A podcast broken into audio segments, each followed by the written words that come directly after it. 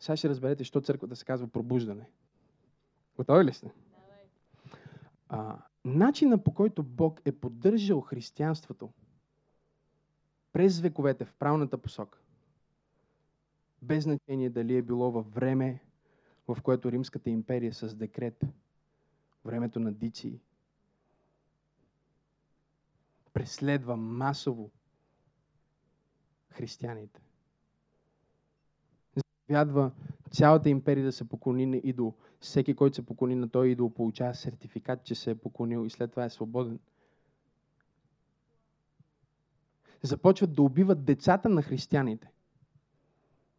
Защото собствените им деца са научени да не се покланят на друг Бог, освен Исус Христос. Говорим за ученици тук в тази църква които децата им знаят, че не трябва да се покланят на идол. Не само те да знаят, че не трябва да се покланят на идоли. Собствените им деца знаят, без родителите им да ги насилват, децата им знаят, че не трябва да се покланят. И дори когато убиват децата им, дори когато ги измъчват и връзват трупове на, на, а, на гърба, които се за да почне тялото на живия християн да се разлага както трупа на престъпника, който е вързан за него, или ги пускат а, на арените, за да бъдат изяждани от, от зверове. Ти поглеждаш тази история и си мислиш колко е страшно. Църквата не спира да расте дори в тази история. Исторически няма време, в което църквата е растяла толкова бързо, колкото последните 200 години и първите 200 години. Аз мисля, че ви пропуснахте това, което аз се опитах да ви кажа току-що. Статистически и фактически нарастването на църквата от 200 години насам е по-голямо от първия дъжд. Някой ми казва, защо си мислиш, че Исус ще дойде скоро? Защото Библията казва, че късният дъжд е по-добър от ранния дъжд. В момента растежа, който християнството преживява, е по-голям, последните 200 години, е по-голям и по-бърз от растежа на ранната църква. Не знам дали някой ме следва или не ме следва. Да, има тъмнина, да, има трудности, но вижте какво става исторически. Знаете ли как Бог е поддържал нещата?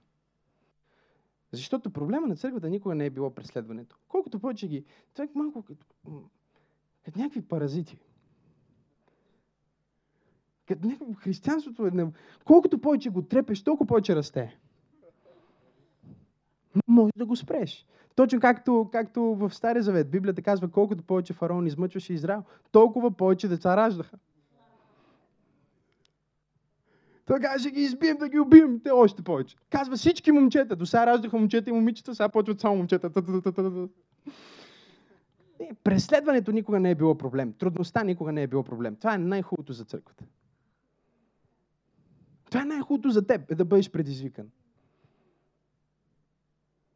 Що иначе ставаш мързалив? Виж се какъв си мързалив. Мислим си, че сме християни, защото сме успяли да отидем на църква. Трябва ни едно преследване понякога. Трябва ти на преследване в живота ти, на работата ти, те да може да те мобилизира. О, Боже, трябва да се моля, трябва да отида в църква. Разбирате ли? Просто сме такива. Защото по-опасният момент за църквата не е, никога не е било преследването. Исторически, ако изследваме църковна история, както миналия път ви разказвах, по-опасният момент винаги е бил вътрешния момент, в който някой лидер му прещраква и почва да прави глупости, да говори глупости. Някой папа започва да да, да прави такива политически гадости, които вие, ако четете църковна история и не знаете, че има църква и днес, аз обичам да кажа, си помислите, че това отдавна е изчезнало. Защото просто стига до един такъв момент, в който си казваш, тази идея приключва с този човек. Той е толкова лош, толкова страшен, толкова отвратителен и с толкова много власт, че няма как някой да му противостои. Но това, което Бог винаги е правил в такива моменти, е, че е издигал един човек или група от хора, които в молитва са се връщали към правилните неща. И връщайки се към правилните неща, те са предизвиквали това, което се нарича феномен на църковната история. Наричат се велики пробуждания.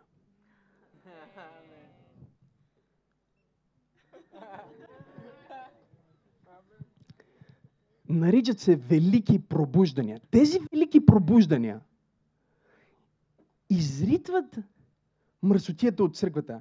връщат Бог в центъра, връщат Христос в центъра. И отново църквата е предвижена в време на евангелизиране и благовестване и реформиране на обществото, както никога преди. Чувства нещо в тази църква. Както никога преди. И така се наричат велики пробуждания.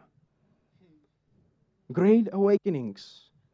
Тези велики пробуждания са един вид Божия удар обратно в царството на тъмнината. Те са един вид Божието наместване обратно. Божието събаряне на религиозното статукво. Божието обръщане на маси. Божието обръщане на, на ситуации. Божието обръщане на религия в свобода. Тези пробуждания също се наричат съживления. Пробужданията предизвикват съживления. И от последното такова велико интернационално съживление, което е 50-ното харизматично съживление, което корените му са от преди 200 години, плодовете са му от преди 100. От това последно съживление, в което Бог ни върна обратно нещо, което бяхме загубили за хиляди години – и Бибиян Сува. Никой не ме разбира. Не?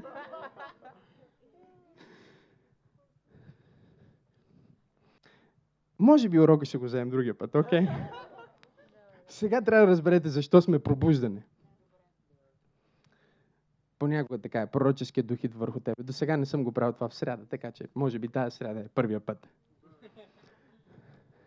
но не трябва да го правя всеки път, защото ако го правя всеки път, ще почнат да идват много хора. Не трябва ученици.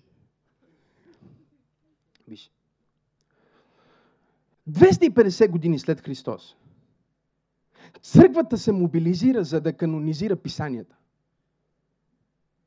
Писанията, както ви казах миналия път, са различни пасажи. Имаш Евангелието на Матей, тук ли сте? Евангелието на Марк, Евангелието на Йоан, Евангелието на Лука. Разбирате ли? Посланието, писмото на Павел до Филипяни, писмото на Павел до Коринтияни, второто писмо на Павел до Коринтияни, първото писмо на Павел до Колосяни, писмото на Павел до Евреи. Оп, не пише Павел, ма аз знам, че е Павел. Ще ви кажа някой път как.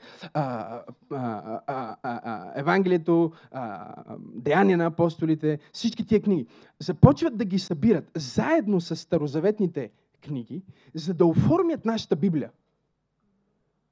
Тук ли сте да вечер? Оформяйки нашата Библия, те започват, църквата започва изключително да фокусира на библейското. До този момент църквата фокусира на свръхестественото. Тук ли сте? Първите 250 години на църквата са изключително свръхестественото. Като имаме документирани а, а, файлове от църковната история за това как пророк от църквата предизвиква а, чародееца на града и казват, който влезе в огъня без да изгори, той е Божия човек. И влизат в огъня. Пророка не гори, чародееца гори. Говорим за църквата, не говорим за Стария завет. Тая църква, в която ние сме част. Тук ли сте тази вечер ли сте? Такива неща, в които просто а, един преследва църквата и пророка му казва, виж, ако си враг на Бог, Бог е твой враг. И черви го изяждат. Това се случи и в Деяния на апостолите. Говориме за някакви реални неща, които са страхотни. В смисъл, че са направо страшни. Обаче идва 250 опита да влезем в Словото, да бъдем по Библията, да запазим принципите, всичко да е така. Дайте сега да спрем да пророкуваме. Не се шегувам. Да спрем да говорим на езици, 250 години, те неща да ги оставим. До сега беше добре, сега да фокусираме на Библията. Библията е важна, Словото е важно, забравете за тия неща.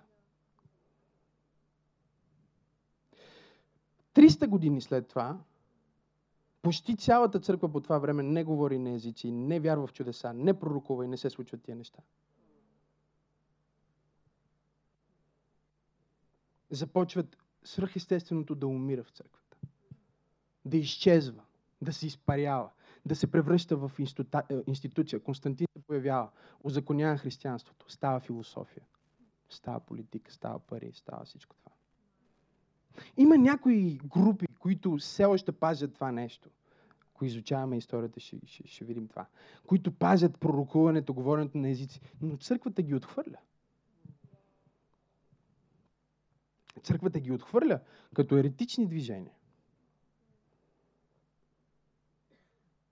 до ден днешен, а и някои от тогавашните, които са ги отхвърлили като такива в по-късни години на живота си, имат писма и а, документации, в които казват, може би сгрешихме. И не може би. Хиляда и 500, 1600 години. Свръхестественото. Когато, вижте, до такава степен, че когато четат в Библията, че някой се е кръстил Святия Дух, те не знаят какво означава. Тук ли сте тази вечер? Искам просто да ви покажа нещо преди да, да влезе, защото това е нещо много важно, което трябва да разберете. 1500-1600 години проповедника чете, че се кръщават Святия Дух в Деяния на апостолите през цялото време, за говорене на езици и не знае какво означава това нещо. Не знае какво е.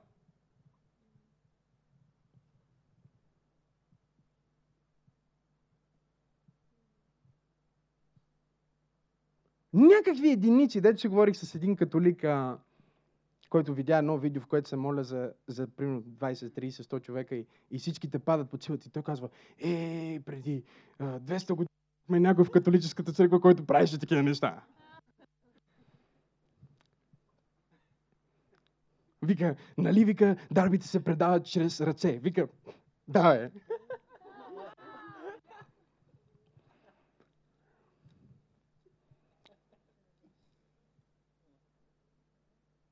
Говорим и за, за... Искам да разберете пробуждане. Малко църковна история. Миналия път без църковна история, сега продължаваме малко повече съвременно. 1500 години те нямат силата да бъдат християни. Не знам вие дали разбрахте това, което ви казах. Отворете Библията на Деяния на апостолите, втора глава. Знам, че трябва нещо друго, обаче тази вечер Господ иска да ви храни с нещо друго. Може ли да съм покорен на Святия Дух? Вижте какво става. Деяния на апостолите, втора глава.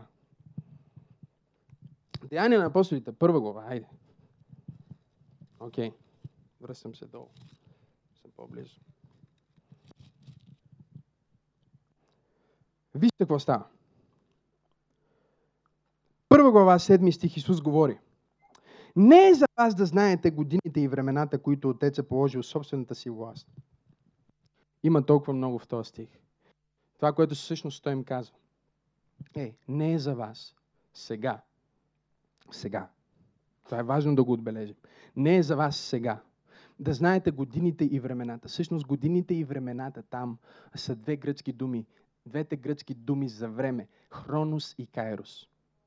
Или не е за вас да знаете кога нещата се случват нормално и кога има свръхестествено. Не е за вас да разпознавате Божията намеса. Това е което всъщност Исус им казва. Вие нямате възможността сега да разпознаете Божията намеса. Не можете да бъдете осветени. Защото, освет... брати и сестри, освещението е дело на Святия Дух, което става чрез кръщението на Святия Дух. Без това освещение, което е в кръщението Святия Дух, ние нямаме сила да бъдем християни. Учениците бяха с Исус Христос три години, без да бъдат кръстени в Святия Дух и Исус им казва, вие нямате сила. В Йоан 16 глава той им казва, вие не можете да носите това, което искам да ви кажа. В 14 и 15 глава им каза, по-добре е за вас да ви оставя, защото когато аз ви оставя, ще дойде някой друг, който ще ви подготви да може да получите цялата истина, не частична истина. И не само, че ще ви помогне да получите истината, но ще ви помогне и ще ви учи в идните неща. Хронос и Кайрос. Да разпознавате свръхестествената намеса на Бог. Да можете да живеете за Бог понеже те не бяха изпълнени със Святия Дух, не бяха кръстени със Святия Дух, учениците не можеха да живеят за Исус. Затова Петър се отрече три пъти. Затова Иуда го предаде, затова Тома се съмнява. Затова Марк, който написа Евангелието, бягаше гол в Гецимания. Вие не знаете това, че е Марк, но ето още нещо, което знаете вече. Нямаха сила да бъдат християни, да живеят като християни, да отстояват. Защо? Защото Вижте какво им каза Исус. Но ще приемете сила, когато дойде върху вас Святия Дух и ще бъдете свидетели за мене.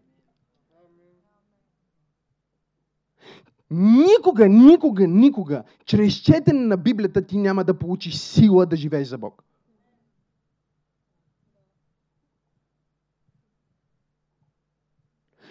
Вижте, това е предизвикателството на човека на плътта. Апостол Павло казва, искам да направя правилното нещо с ума си. Ума ми, защото ума му е пълен с какво? С закона. Той е фарисей, той знае закона, той знае книгите на Исус, той знае правилата и иска да направи правилното нещо, но казва, не мога да направя правилното нещо. Плътта ми ме изпреварва, защото в мен е Словото. Но следващата глава, осма глава, казва, но сега закона на животворящия дух –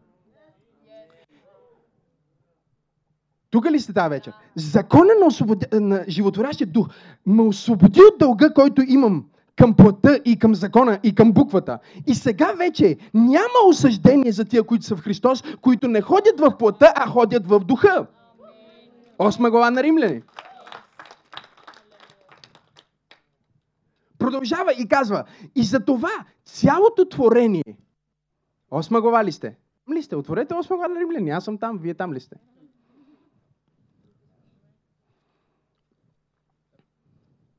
И затова цялото творение въздиша и пъшка с родилни болки, дори в този момент. И продължава и казва, и не само творението. Там ли сте? Кой стих е? Намери ли го? И не само творението, но и ние, които имаме духът в начатък. Намери ли стиха, вече? Девети стих. Какво казва? Това е на английски. Ти си на английски? М, Да. Ще го... Дай на български. Okay. А, вие обаче... Okay. Вие обаче не сте плътски, а сте духовни. Ако истина, наистина живее във вас Божия дух, но ако някой има Христовия дух, ако някой няма Христовия дух, той не е негов. Защо сме Христови? Защото сме кръстени в Христовия дух. Ако не сме кръстени в Христовия дух, ние не му принадлежим напълно. Следвате ли ме тая вечер? Опитвам се да ви обясня нещо. И те се опитват да живеят за Христос и да живеят християнски, но нямат силата за да живеят така. Защото силата за освещение, силата за християнски живот идва само единствено чрез Святия Дух и кръщение в Святия Дух.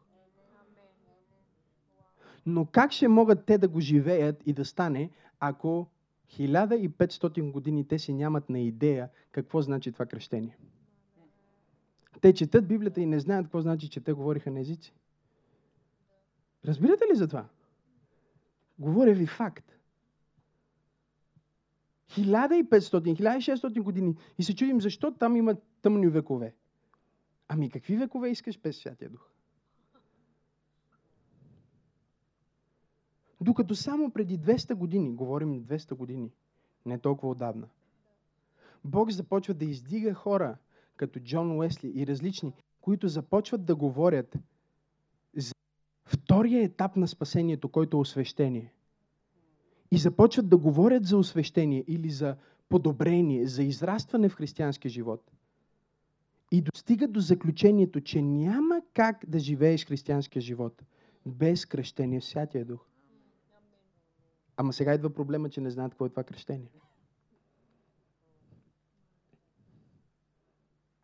Тук ли сте тази вечер? Аз ви говоря църковна история. Защото вие, вижте, вие сте се спасили в църква, която вече знае за тия неща.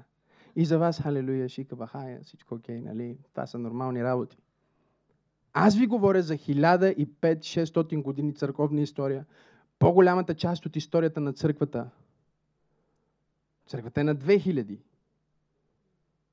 1600 години от тази история не е имало или е било рядкост да има свръхестествено говорене на езици и такива неща. Заради буквата.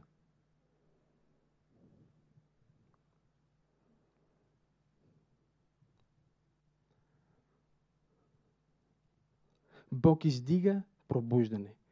Първо велико пробуждане. Второ велико пробуждане. Хората започват да се осъзнават и започват да изучават аджиба. Какво е това кръщение в Святия Дух? Тук ли сте? Какво е това кръщение в Святия Дух?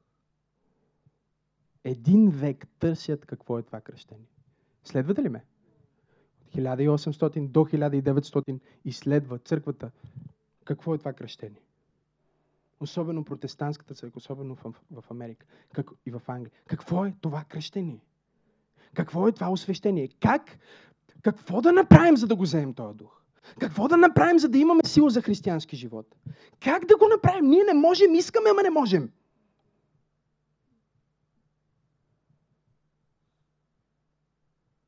Минават 100 години на изследване.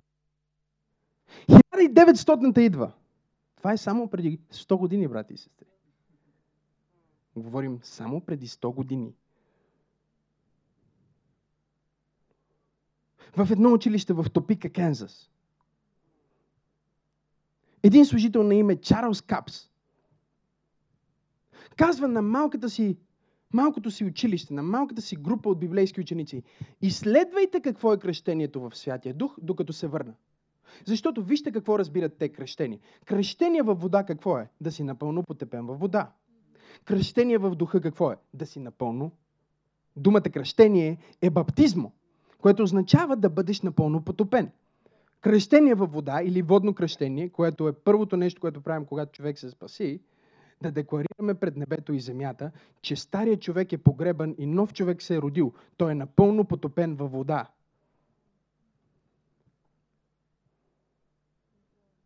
По същия начин има кръщение в духа, което освещава, което омъртвява плътта и дава на духа преден план. Съживявате за Бог, както се казва в Римляни 8 глава.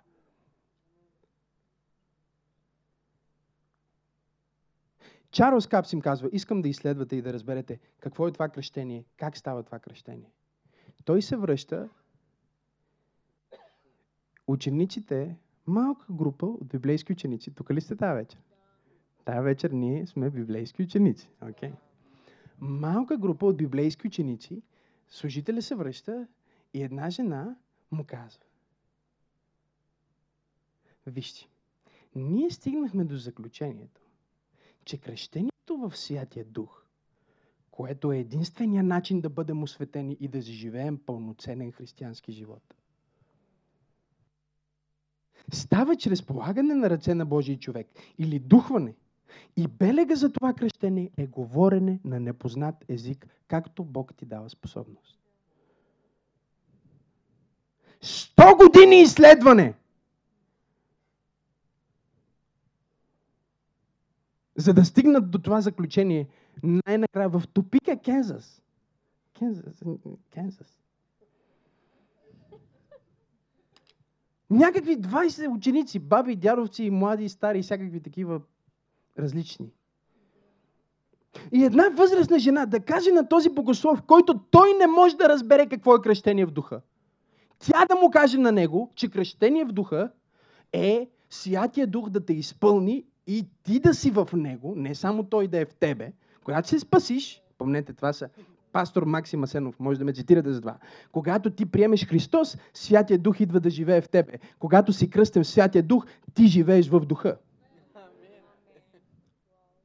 Едното е Христос в теб, другото е ти в Христос.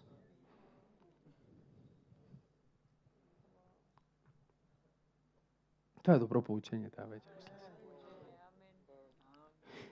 И тази жена взема ръката му и казва, айде сега, пасторе.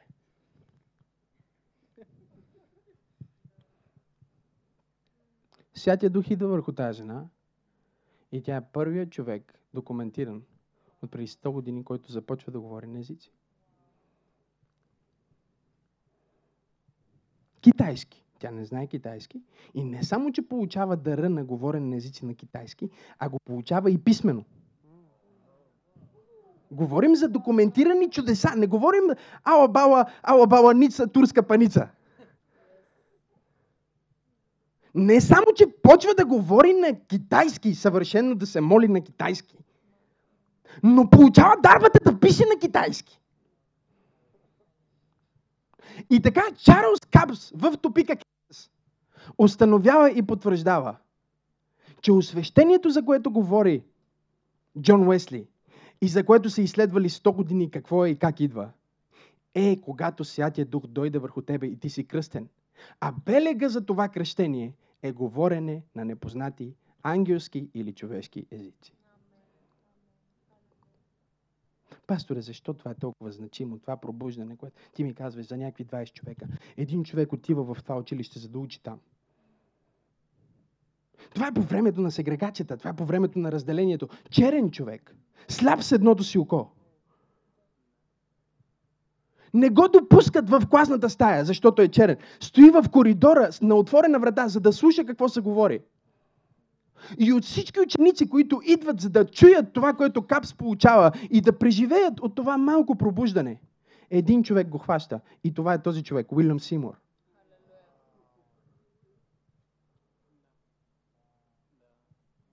Уилям Симур отива да пастирува църква в Лос-Анджелес. Тук ли сте?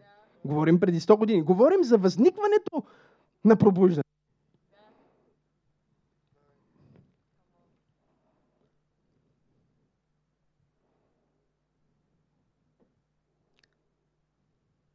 Църквата, в която го канят да проповядва, го изгонват, защото не е много добър проповедник. И защото е черен. И затова той се заключва и започва да се моли по 8 часа на ден. Крещава се в Святия Дух. И започва една църква на едно мъничко място, там с 8-9 човека. Където преди е било конюшна.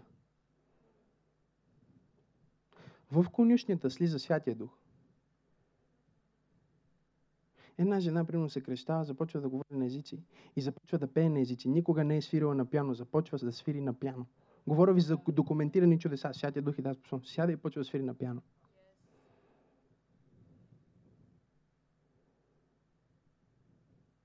Една жена без ръка в службата. Лос Анджелес Таймс. Чували ли сте за Лос Анджелес Таймс? Документирано от Лос Анджелес Таймс. Жена без ръка. Ръката й израства в службата.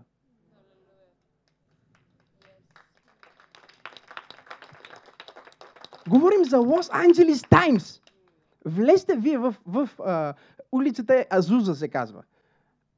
Влезте в интернет, напишете Азуза Street Revival. И вижте какви документирани неща има.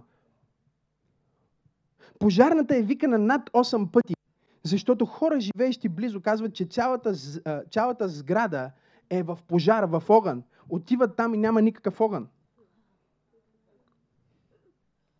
8 документирани пъти пожарната е викана на адреса на Зуза Стрит, на там, където са вярващите. В продължение на 3 години няколко милиона човека минават през тази зала. Не знам вие дали сте тук. В продължение на 24 часа, 3 години, 7 дни в седмицата има събрания, които не спират. В които хората започват да се връщат, да се пробуждат за свръхестественото. В последствие на това, това предизвиква най-великата историческа мисионерска вълна по лицето на света.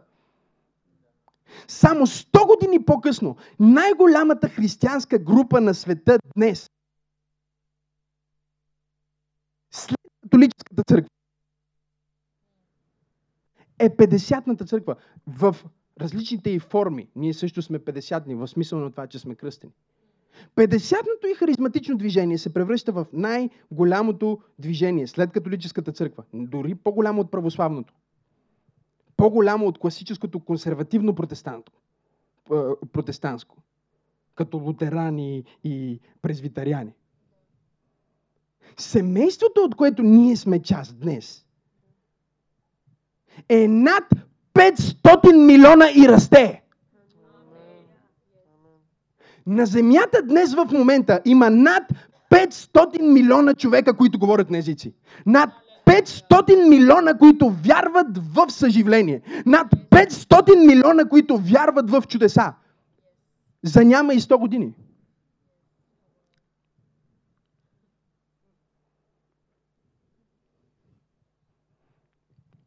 Но когато църквата в една а, нация започне да заспива, когато забравят духа и фокусират само на Словото, когато се отделят от самата отроба, която ги е родила, на свръхестествено, на чудеса, защото всяка истинска църква е родена с чудо.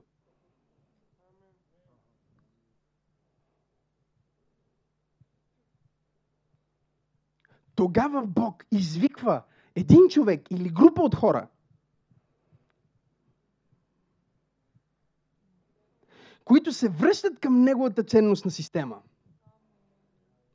Не знам дали има някой тук тази вечер. Които започват да се молят, които слагат Христос в центъра обратно, Христос в основата обратно. Те се отличават с, с изключително желание да докоснат света. Исторически се отличават с това, че са водени 90% от млади хора. Защото дори пророчески в Деяния на апостолите, това, което изкарва мъртвото от църквата, са млади хора. Когато Анани и Сафира умряха, младите хора ги изкараха оттам.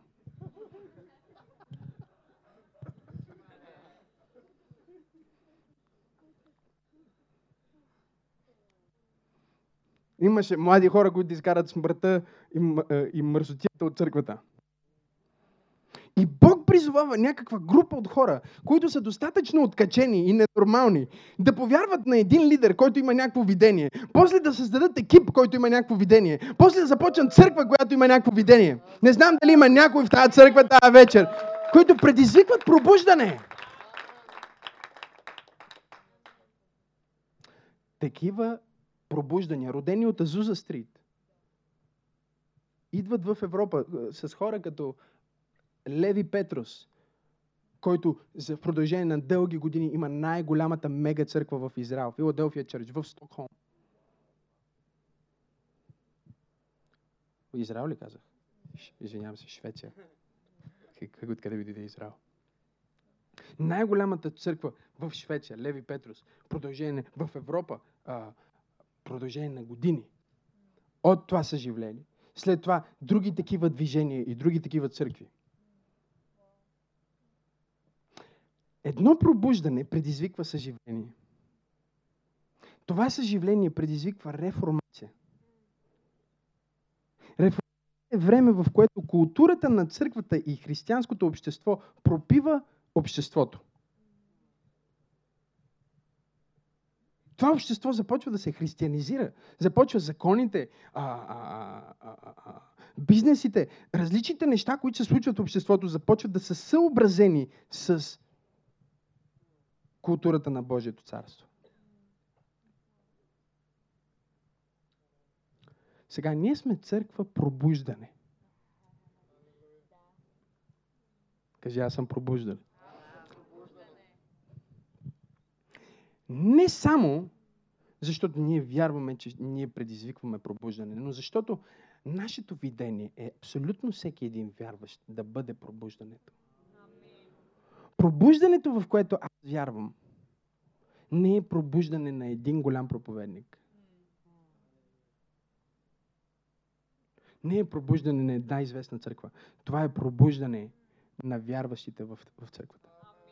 Това е пробуждане, в което аз съм видял в сърцето си как всеки един вярващ в църква пробуждане изцелява болните. Как всеки един вярващ в църква пробуждане изгонва демони. Как всеки един вярващ в църква пробуждане ходи в силата на Бога и в освещението на Бога. Това освещение и тази сила е достъпна само и единствено, когато ние сме кръстени в Святия Дух. Белега на това кръщение е говорене на езици и всеки път, когато се молим на езици, ние се освещаваме. И се изграждаме. Аз ви говорих, ето вижте, стана хубав комплект. А, говорих ви за историята на ранната църква, влизайки в тъмните векове. И сега ви говорих за нашата църква, излизайки от тъмните векове. По-голямата част от времето е било тъмнина. И знаете ли, още преди аз да съм изследвал тия неща, още преди години, няма никога, никога, никога да забравя как посети Бог веднъж и ми каза, трябва да научиш твоето поколение за Словото и Духа. Специално трябва да научиш твоето поколение за Духа, за свръхестественото, за чудесата, за пророческото, за това, че Бог може да ти говори, за това, че Бог може да ти използва, за това, че Бог може да прави подвизи чрез теб. За говорене на езици. Сказах, Боже, защо това послание е толкова важно? Той ми каза, ако ти не дадеш това послание на твоето поколение, може да дойде поколение, в което хората не знаят какво означава да говориш на езици. И тогава аз казах, Боже, какво искаш да кажеш? Може да дойде такова поколение. И Бог ме каза, синко, помни, че това е възстановено само преди 200 години.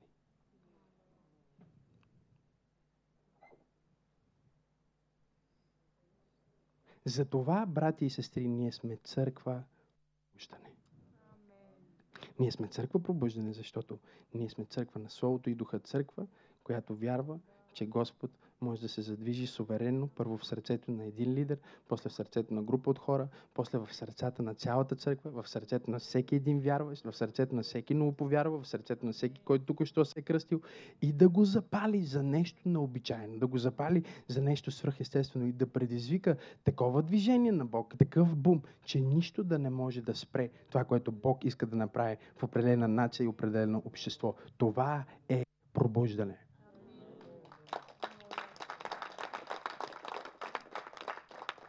Давам ви видение тази вечер. Кажи, приемам в името на Исус. Вземам това видение. Приеми го в духа си точно сега. Приеми го в сърцето си. Халелуя. Приеми го точно сега в името на Исус. Приеми тези думи на вяра. Приеми тези думи на предизвикателство. Приеми тези думи на необичайно дразновение.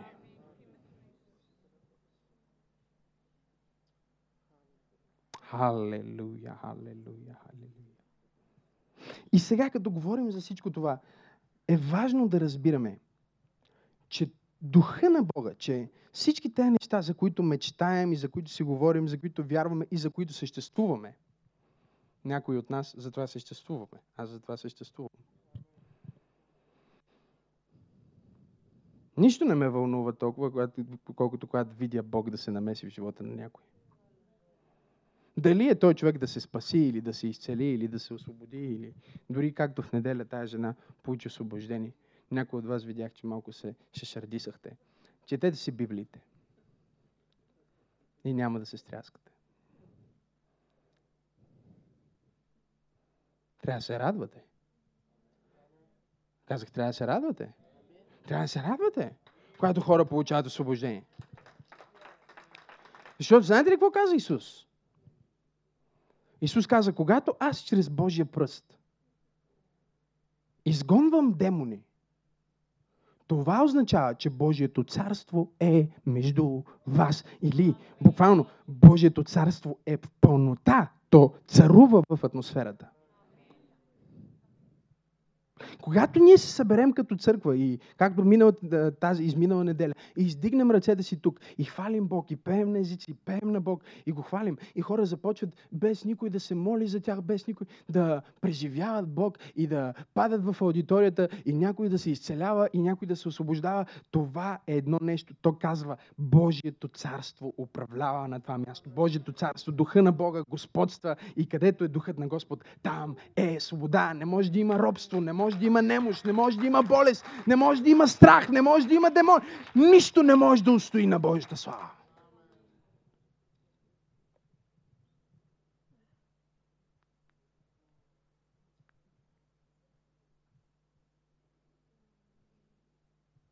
но е толкова, толкова, толкова важно. И затова ние по принцип имаме сряда.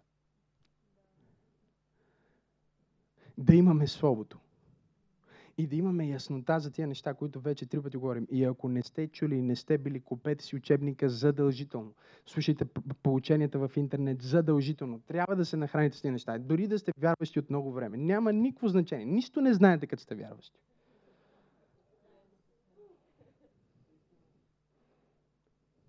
Нищо не знаете.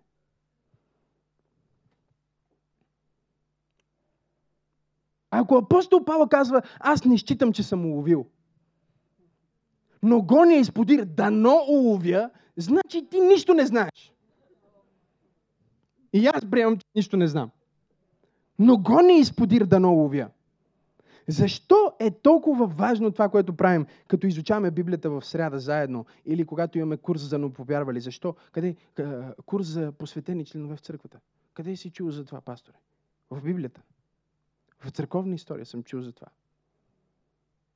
Толкова е важно хората да имат ученичество и да са напълнени с Божите думи. Защото, както обяснявах, ако, ако, а, ако Божиите думи са структурата, ако те са, те са формата, ако те са, а, ако те са формата, ако те са структурата, Библията, Словото, ако те са основите, Святия Дух е съдържанието.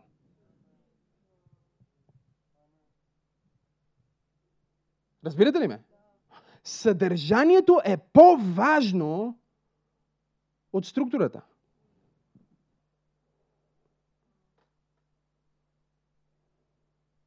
Но липсата на структура означава, че съдържанието не може да бъде освоено. Святия Дух, Бог иска да те употреби по уникален начин. Той иска да употреби църквата. Той иска да направи живота ти да бъде невероятен. Бог иска да направи неща чрез тебе. Библията казва, око не е видяло, ухо не е чуло и до човешко сърце не е дохождало това, което Бог е приготвил за тези, които го обичат. Бог е приготвил такова съдържание за твоя живот, че просто ако го знаеш, сега даже нямаше да можеш да седиш на мястото. Щеш да скачаш, да правиш задно салто, предно салто, циганско колело, българско колело, африканско колело, израелско колело. Каквото колело можеш да направиш? Еш просто да експлодираш.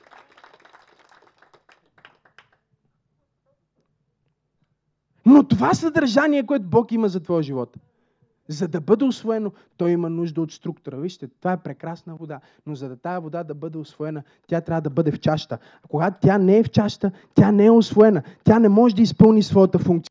Когато ти не познаеш Словото, когато не живееш в Словото, когато не си ученик на Библията, духа на Бога няма в какво да дойде в твоя живот. Ако чашата ти цялата е надупчена, Бог няма смисъл да излива в теб.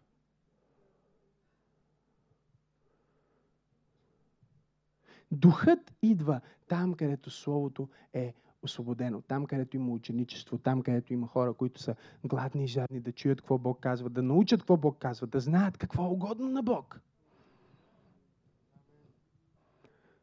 Тогава той по всяко време може да се излее и да направи нещо неочаквано.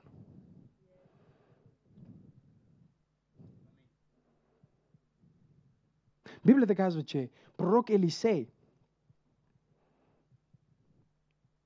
отиде при една жена и тя му каза, Божи човече, какво да направя? Мъжът ми почина и му остави вдовица с двамата ми сина и, и сме в липса.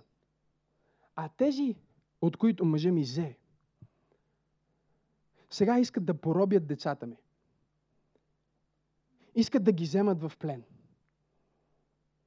И пророка й каза, какво имаш? Ти каза нищо. Той каза, не, какво имаш? И тя каза, имам една мал, малък съд с масло на дъното, няколко малко масло. И пророка каза, иди и събери колкото можеш повече съдове. Колкото можеш повече съдове. И започни да изливаш в съдовете. И Библията казва, тя отиде и отиде при комшийките си и при познатите си. Дай ми съдове, дай ми съдове. Започна да събира съдове взе съдове от едната, от другата, от третата, събра много съдове, изпрати синовете си, кажи, и, идете при приятелите си, да вземете съдове, вземете повече съдове, вземете много съдове. И взе тази стомна, която е та, свръхестествена а, стомна, аз я наричам, пълна с няколко капки, които са неограничени. И така е Святия Дух в теб. Когато ти започнеш да се молиш в духа, когато ти започнеш да оперираш в духа, може да изглежда като нещо малко, обаче всъщност той може да не изглежда като нещо много, но е безкрайно.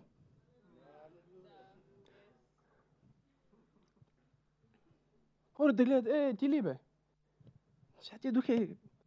Няма край в тебе.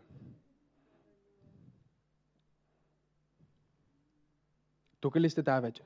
И тя започва да налива. И вижте какво става. Започва да налива и не спира. Започва да пълни и не спира. Започва да пълни, започва да налива. Налива, налива, налива, налива, налива. Напълва един съд. Налива, налива, налива. Пълни втори съд. Пълни трети съд. И в един момент Библията казва, и мирото спря. Защото нямаше повече съдове.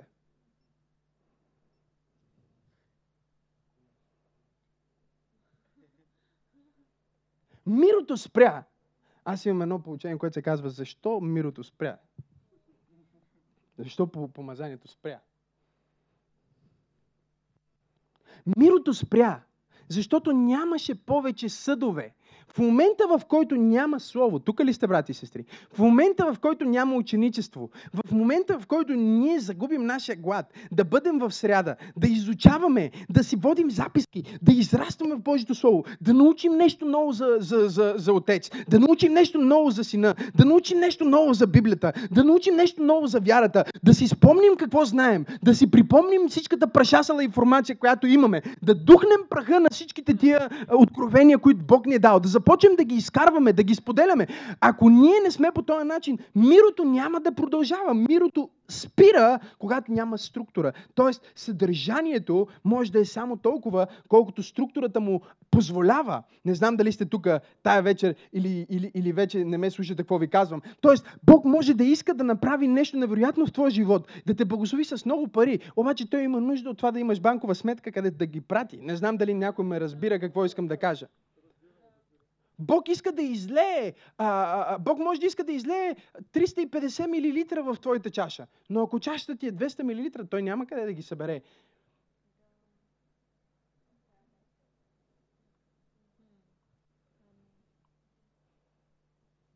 Затова в църква пробуждане има структура. Затова в църква пробуждане вярваме в ученичество. Затова изучаваме Божието Слово, затова изучаваме основите които тая вечер не ги изучаваме, защото изучаваме нещо.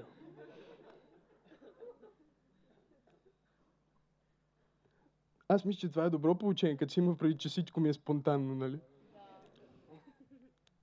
Става горе-долу.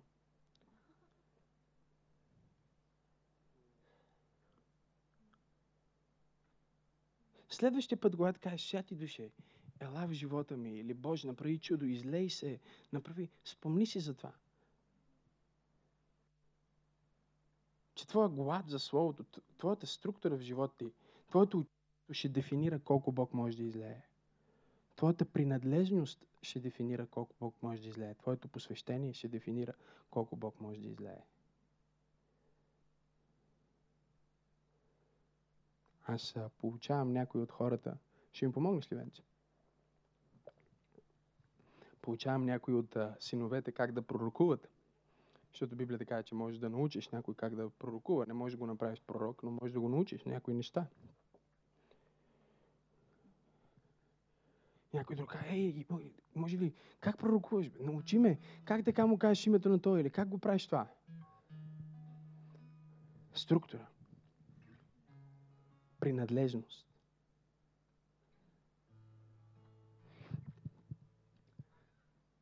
Синовете ви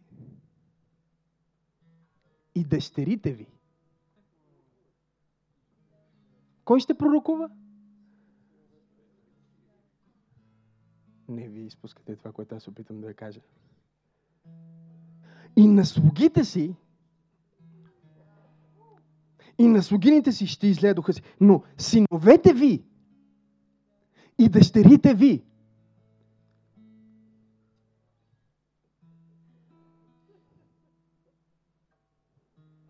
Искаш да пророкуваш, бъди син. Искаш да пророкуваш, бъди дъщеря.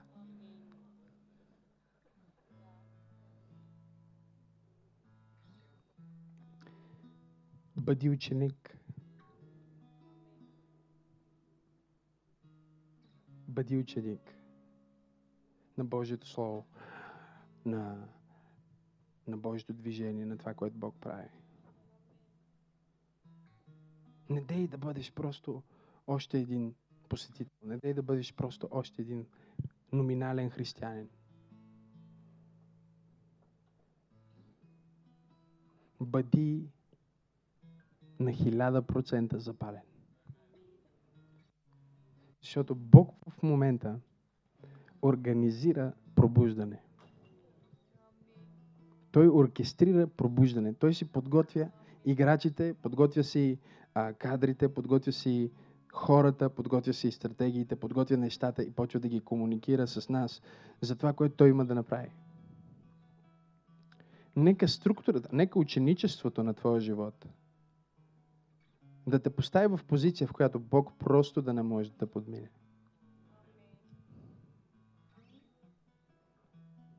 Разбирате ли?